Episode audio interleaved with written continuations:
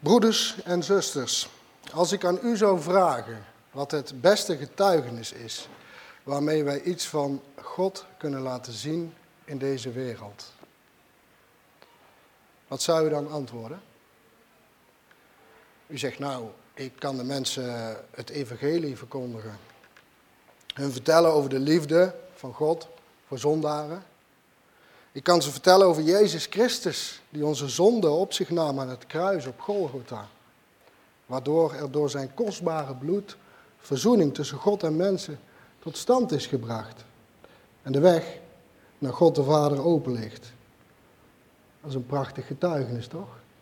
Mooie woorden. En waar? U zou ook uw eigen geloofsverhaal kunnen vertellen. Aan mensen hoe u zelf door God geroepen bent. En zo tot het geloof in Christus gekomen bent. Allemaal zeer nuttig.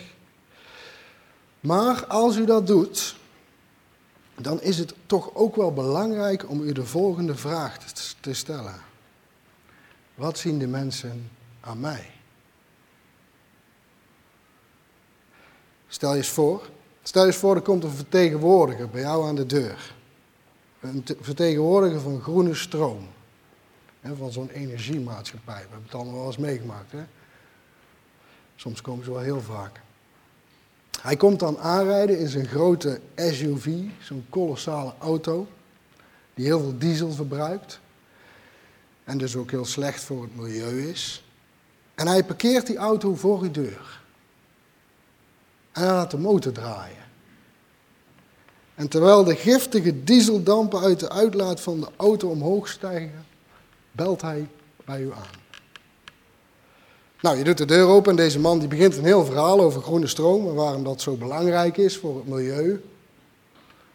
Hij wil u overhalen om over te stappen.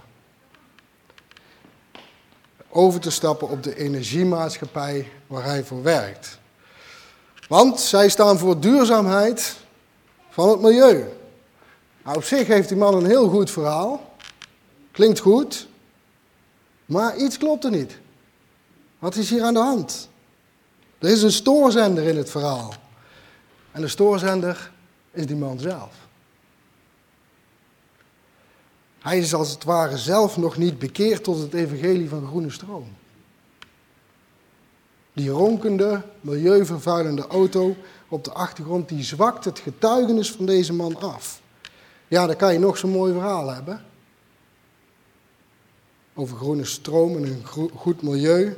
En, en ja, misschien geeft hij ook nog wel een folder waarin staat beschreven waarom zijn energiemaatschappij de beste is en de schoonste is. Een soort aanbevelingsbrief. Maar ja, wat is dat waard? Wat is dat waard als dit getuigenis geen kracht bijgezet wordt door het gedrag van de vertegenwoordiger zelf? Nou, de apostel Paulus is ook een soort van vertegenwoordiger. Of een, nou, je zou hem ook kunnen noemen een ambassadeur. Een ambassadeur van het evangelie van Jezus Christus. En Paulus zegt als het ware, ik, ik heb geen aanbevelingsbrief nodig voor mijn bediening.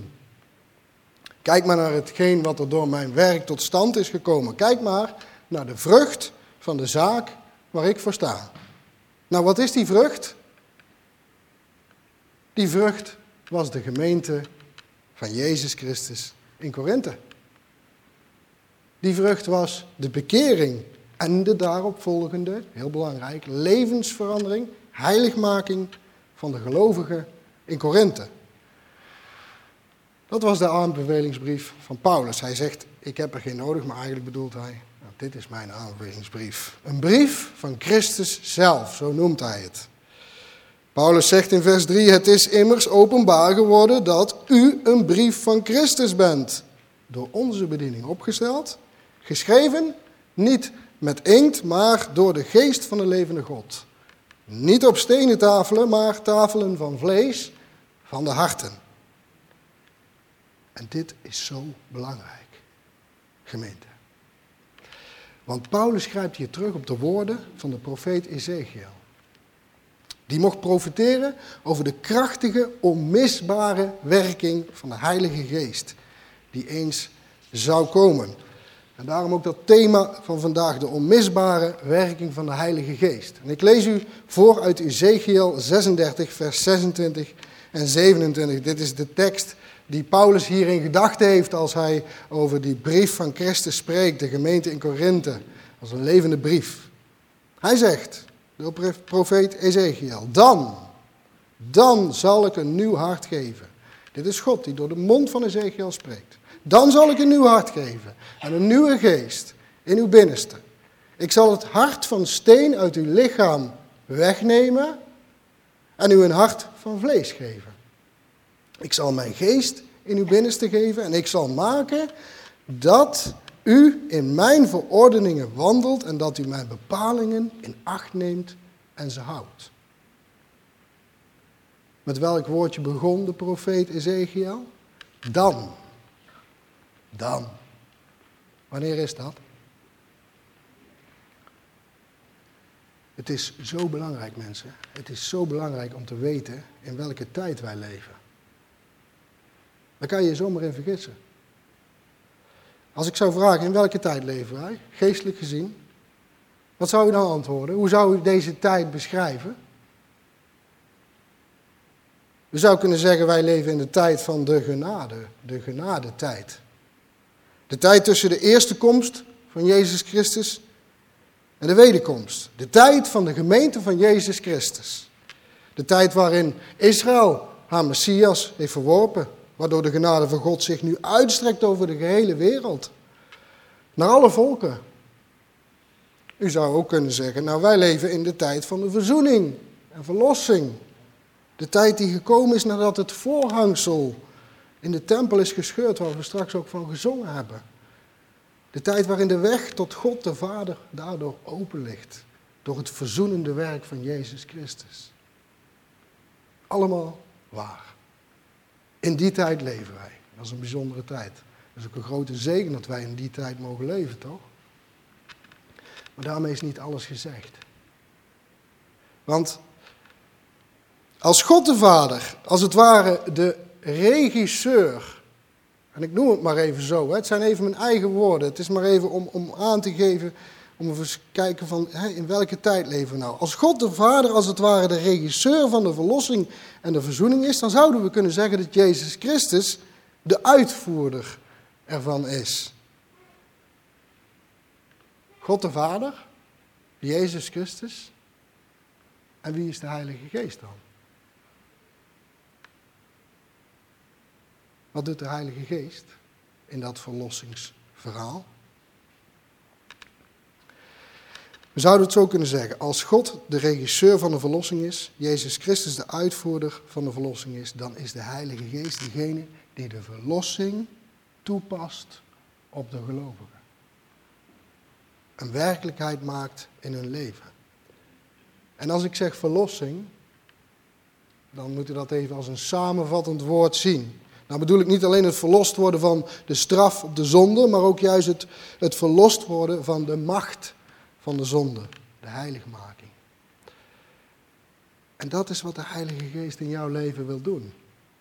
En dat is dat machtige, onmisbare werk van de Heilige Geest in uw hart. En dan wil ik aan u vragen, hoe belangrijk, hoe belangrijk is de Heilige Geest in jouw leven als christen? Je kan zeggen, God is mijn vader. Jezus Christus is mijn verlosser, mijn koning. Maar wie is de Heilige Geest voor u? En ik, ik, in de voorbereiding begon ik me toch ook wel af te vragen. En ook voor mezelf persoonlijk. En ik weet niet hoe het met u zit, maar denk daar eens over na. Krijgen de drie personen van de goddelijke drie-eenheid evenveel aandacht in uw geloofsleven? Hoe kostbaar is de Heilige Geest voor u? Zien wij hem eigenlijk wel genoeg als persoon? Ik wil u de volgende tekst uit het boek Handelingen voorlezen. En die tekst zette mij hierover wel aan het denken. Handelingen 13, vers 2. Daar staat. En terwijl zij, dat is de gemeente in Antiochië, terwijl zij de Here dienden en vasten, zij de Heilige Geest, zonder voor mij, zowel Barnabas als Saulus af, voor het werk waartoe ik hen geroepen heb. Hoort u wat hier gebeurt? Mij, ik, de Heilige Geest, die iets zegt. Nou, als je deze tekst leest, dan, dan gaat het echt over een persoon. Zo vaak zeggen wij, God heeft mij geroepen, ik dien de Heer Jezus, maar, maar, hier laat de Heilige Geest zien dat Hij een waardig persoon is binnen de drie eenheid. Zonder ze voor mij af, de Heilige Geest. Voor het werk waartoe ik, de Heilige Geest, hen toe geroepen heb. Viel me zo op. Een persoon met een hoofdletter. En zoals God de Vader, God de Zoon, God de Heilige Geest. Een van de drie godspersonen. Een persoon die ook echt tot u spreekt. Echt tot u spreekt. Hoort u hem ook? Hoort u hem in uw leven? Wat een wonder en genade als dat mag gebeuren. Als u in verbinding staat met de Heilige Geest. Als u zijn stem verstaat. Als bijzonder, een bijzonder genadegift van God. Maar verstaat u hem niet? Misschien geeft u hem te weinig aandacht. En daarom heb ik ook gezegd van geven wij hem wel de juiste plaats in ons geloofsleven. Kan zomaar zijn. Nou, hoe wordt zo'n gemeente dan herkend? Hè? De, de gemeente in Korinthe was als een brief van Christus. Wat zegt Jezus? Jezus zegt, u zult hen herkennen aan de vruchten. Wilt u dat er autoriteit uitgaat van uw getuigenis, van uw roeping als christen? Paulus die was verwikkeld in, in een strijd rondom de autoriteit die hij had als dienaar van God, als apostel. Dat is eigenlijk de achtergrond ook hè, van deze tekst, 2 Korinthe 3. Dat is het verhaal wat op de achtergrond speelt. Er waren in die tijd superapostelen. Paulus noemt ze ook zo, superapostelen. Ze zouden beter zijn dan Paulus. En die superapostelen, die zeggen over Paulus, ach die Paulus, ach die Paulus die is niets. Het kleine zwakke mannetje, hij kan niet eens fatsoenlijk spreken. Nou, dat zijn even mijn woorden, maar Paulus werd gekleineerd door die superapostelen. En, en de gelovigen in Korinthe begonnen op een gegeven moment ook te twijfelen. Je kan ook zomaar misleid worden hè, door de woorden van een ander. Ze begonnen te twijfelen aan Paulus. En Paulus zegt, nou kijk maar naar de vrucht van mijn bediening. Kijk maar naar het werk van de Heilige Geest in jullie hart. En meer hoef ik niet te zeggen. Dit is wat, jullie dit is wat ik jullie geleerd heb en dit is wat er gebeurt. Nou, ik neem u even mee naar een verhaal uit het Oude Testament. Nummer 17, de staf van Aaron. Het volk Israël kwam in opstand. Dat deden ze niet één keer, maar dat deden ze wel vaker. Tegen God of tegen hun leiders. En nu tegen Mozes en Aaron. En de Heere God straft het volk voor deze actie. En er sterven er bijna 15.000. Dan moet Mozes van de Heere God aan elke stam van Israël een staf geven. Eh, een staf vragen van hen. En daarop moeten de namen van de stammen geschreven worden. Behalve de staf van Levi, daarop moet de naam van Aaron geschreven worden. God zegt, de stok van de man die ik uitkies, die zal gaan bloeien. Nou, de volgende dag gebeurde het. Toen Mozes in de tent van, het, van de getuigenis kwam, dat de staf van Aaron voor het huis van Levi inderdaad in bloei stond. Hij bracht bloesem voort bloeiende bloemen en droeg amandelen. En amandelen zijn geen noten, amandelen zijn vruchten. Ziet u wat hier gebeurt? De aanbevelingsbrief van God voor Aaron was de bloeiende staf die vruchten droeg, amandelen. Zoals de staf van Aaron die vrucht droeg, de aanbevelingsbrief van God was voor het volk van Israël, zo is de vrucht van de Heilige Geest bij de volgelingen van Jezus Christus als een brief van Christus zelf, een aanbeveling En een waarachtig getuigenis dat u een ware dienaar van Jezus bent. U zegt ja, maar Aaron, Aaron die werd uitgekozen als een priester. Dat is heel wat. Nou bent u als gelovige niet allemaal geroepen, uitverkoren om te behoren tot een koninklijk priesterschap. Petrus zegt het als volgt. Ik zal, u zal worden opgebouwd als levende stenen tot een geestelijk huis. Tot een heilig priesterschap om geestelijke offers te brengen. Die God aangenaam zijn door Jezus Christus. U als een geestelijk huis. Uw eigen lichaam als een tempel van de Heilige Geest waarmee u geestelijke offers mag brengen. Een koninklijk priesterschap.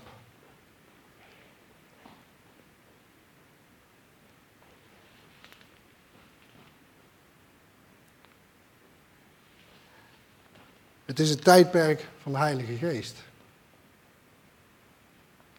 De fysieke tempel, die is niet meer nodig. De geest van God, die wil in uw hart wonen. Het offeren van dieren is niet meer nodig. Nee, in dit tijdperk van de Heilige Geest wordt u opgeroepen om uw lichamen aan God toe te wijden als een levend offer. En wanneer dat gebeurt, dan bent u een levend getuigenis van het evangelie. En zo word je tot zegen voor deze wereld. Tot eer en glorie van God. Sommigen hebben de gemeente van Christus daarom ook wel het vijfde evangelie genoemd. Moet je je voorstellen. Hoeveel mensen lezen de evangelie? Misschien lezen ze wel nooit. Maar wat lezen ze wel? Ze lezen jou. Ze zien jou. Ze zien ons.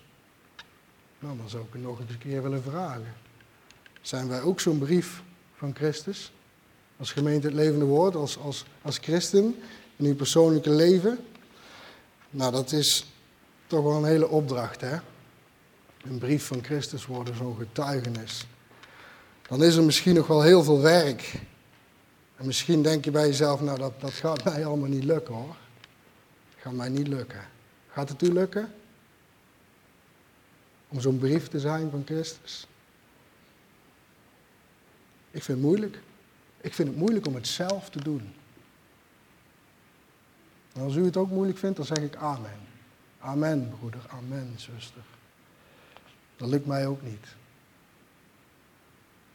Als u dit zegt, dan mag u de Heilige Geest dankbaar zijn.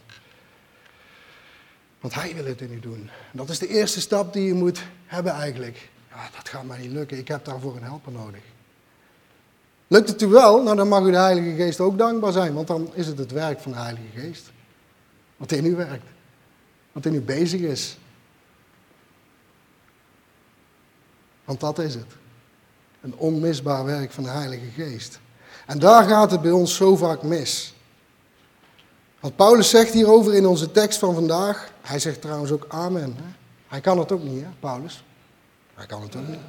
Want hij zegt in vers 2 en 3, onze bekwaamheid is uit God.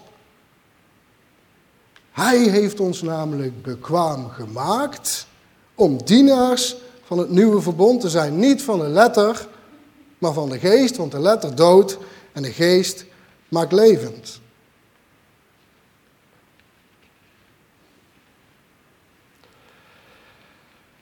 Denk nog eens aan Aaron. Aaron.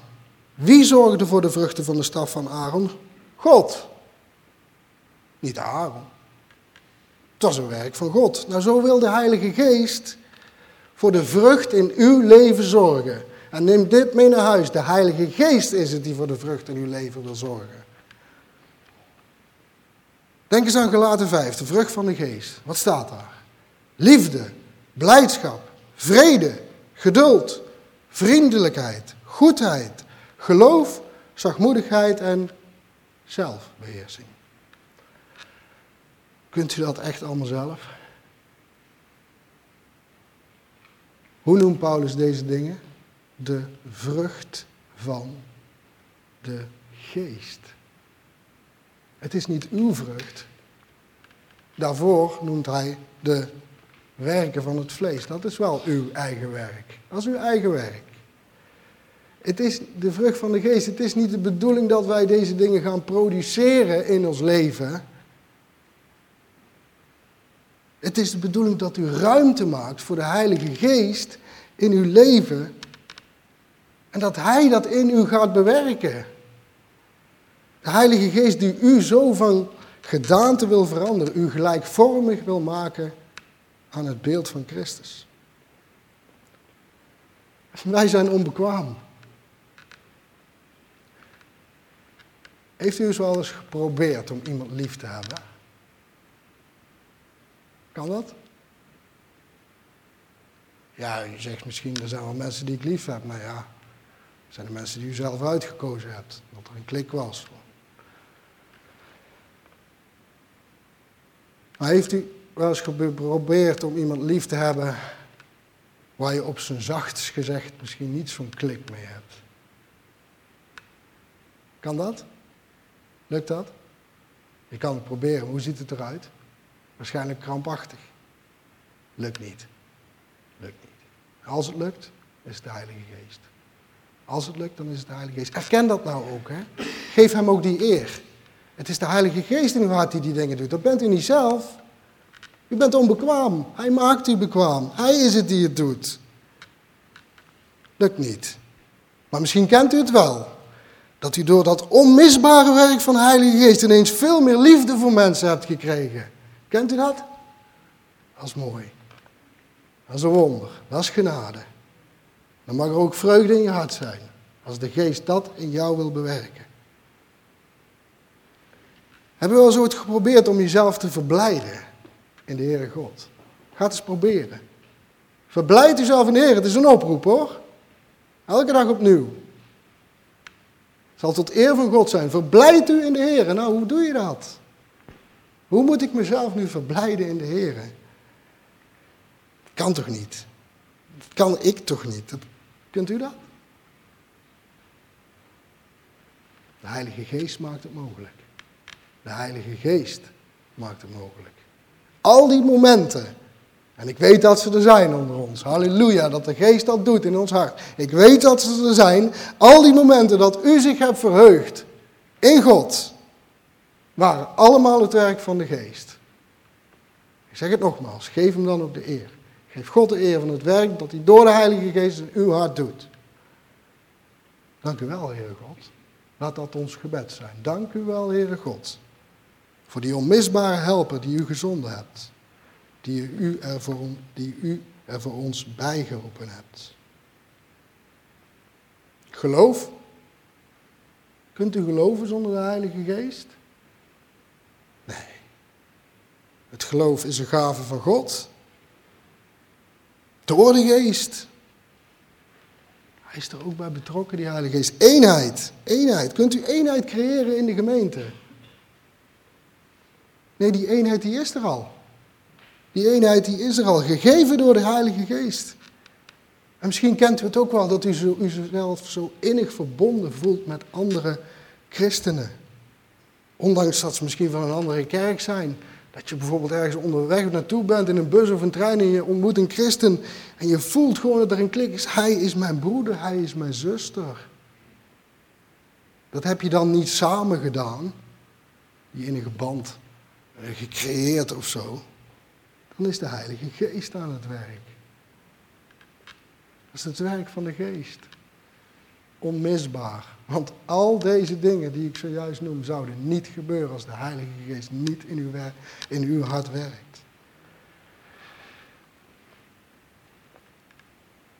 Ik heb wel eens iemand horen zeggen, het zelf willen creëren van christelijke eenheid is als het ware een ontkenning van de eenheid die er reeds te verkrijgen is door de geest. Ik denk dat het waar is. Die eenheid is er al. Bidden. Kun je bidden zonder de geest? Misschien ken je het wel, dat je, dat je bidt en het gebed zo leeg lijkt, zo slap lijkt te zijn. Kan eens gebeuren, toch? Maar het kan ook wel eens gebeuren dat je bidt en dat de Heilige Geest als het ware je gebed overneemt. Je spreekt woorden en je denkt, dat zijn niet mijn woorden, dat, dat u zijn aanwezigheid ook opmerkt in uw gebed. Dat de woorden u gegeven worden. Ook zo'n werk van de Heilige Geest. Nou ja, u ziet wel, het, het, werk van de Heilige Geest in uw leven als christen is onmisbaar. Ik zou al die andere uh, vruchten van de Geest zou ik nog, nog kunnen uh, toelichten. Uh, ik zou het over de gaven kunnen hebben. Het is allemaal werk van de Geest. Wat zou er met de gemeente van Jezus Christus gebeuren als die Geest zijn werk stopt? Dan zien we hoe onbekwaam we zijn om God te dienen. Kijk, vaak weten wij heel goed te zeggen dat wij door het geloof gerechtvaardigd worden. Niet uit onze goede werk. En dat is helemaal waar. Maar hoe zit het nou met die heiligmaking? Laten we vandaag eens eerlijk naar onszelf kijken en onszelf afvragen hoe vaak wij niet zelf datgene wat de Heilige Geest in ons wil doen, zelf proberen te verwezenlijken. Kijk, we weten allemaal heel goed dat we niet zalig worden door de goede werken. Maar weten we dat ook? Dat we ook, ook door het geloof heilig gemaakt zullen moeten worden. Het is niet een werk, ook niet een werk van onszelf. Want doet God toch eigenlijk veel voor ons, als je dit zo bedenkt. Hij geeft een zaligmaker. Hij stuurt een helper die ons bekwaam maakt om zijn verbond te dienen. Wat, wat moeten we nou nog eigenlijk zelf doen? Ja, ik ga u vandaag niet vertellen dat u niets hoeft te doen hoor. Dat is ook niet goed. Er is één ding, en dat is het belangrijkste, wat u niet moet doen. En dat is die Heilige Geest in de weg zitten. Want dat kunnen wij wel. Wij kunnen de Heilige Geest wel in de weg zetten. We kunnen de geest uitblussen. Hoe doen we dat?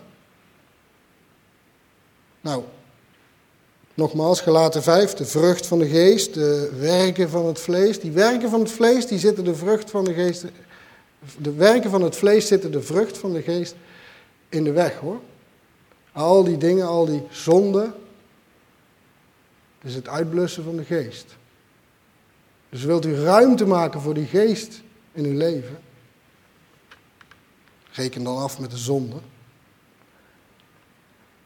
En hou je ook bezig met de geest. Hou je bezig met de Heilige Geest. Ik wil u toch nog even een voorbeeld noemen.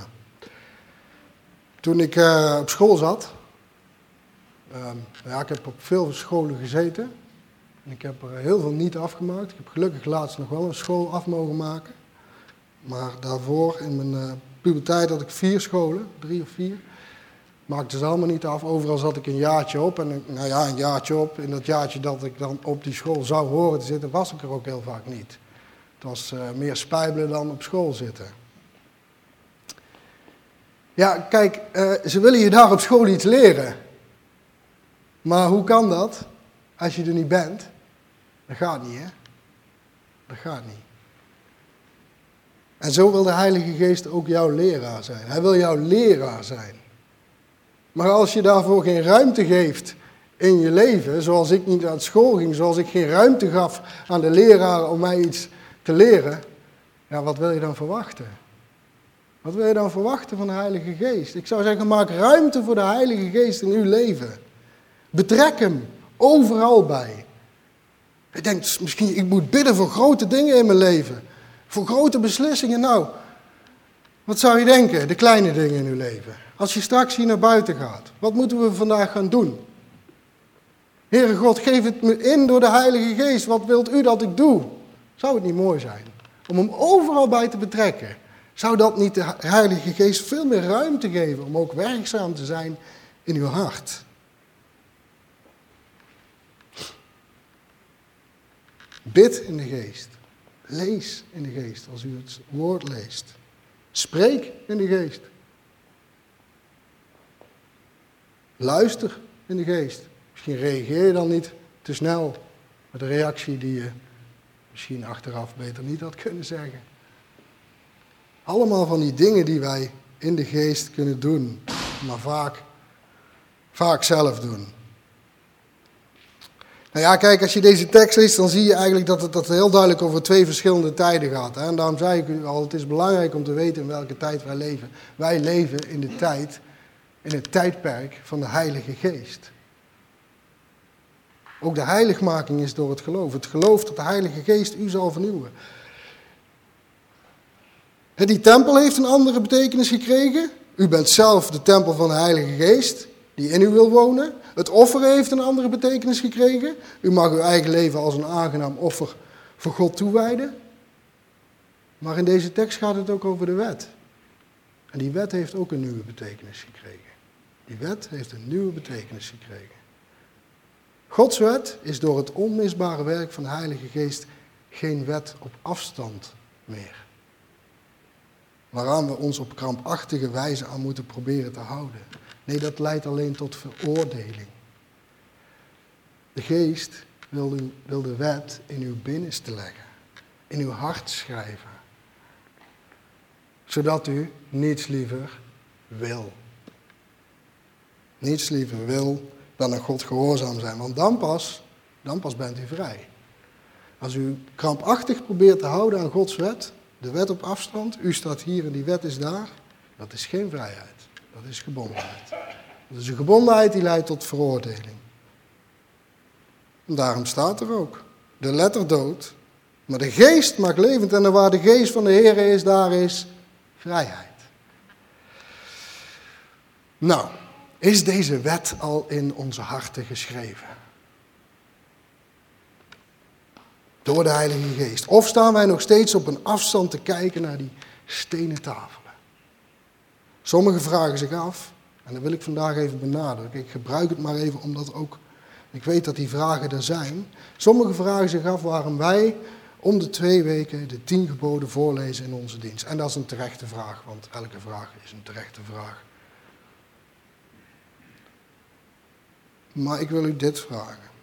Zou het eigenlijk niet zo moeten zijn dat wanneer de wet door de Heilige Geest in uw hart geschreven is, dat u daar elke keer als u die wet hoort volmondig amen op zegt.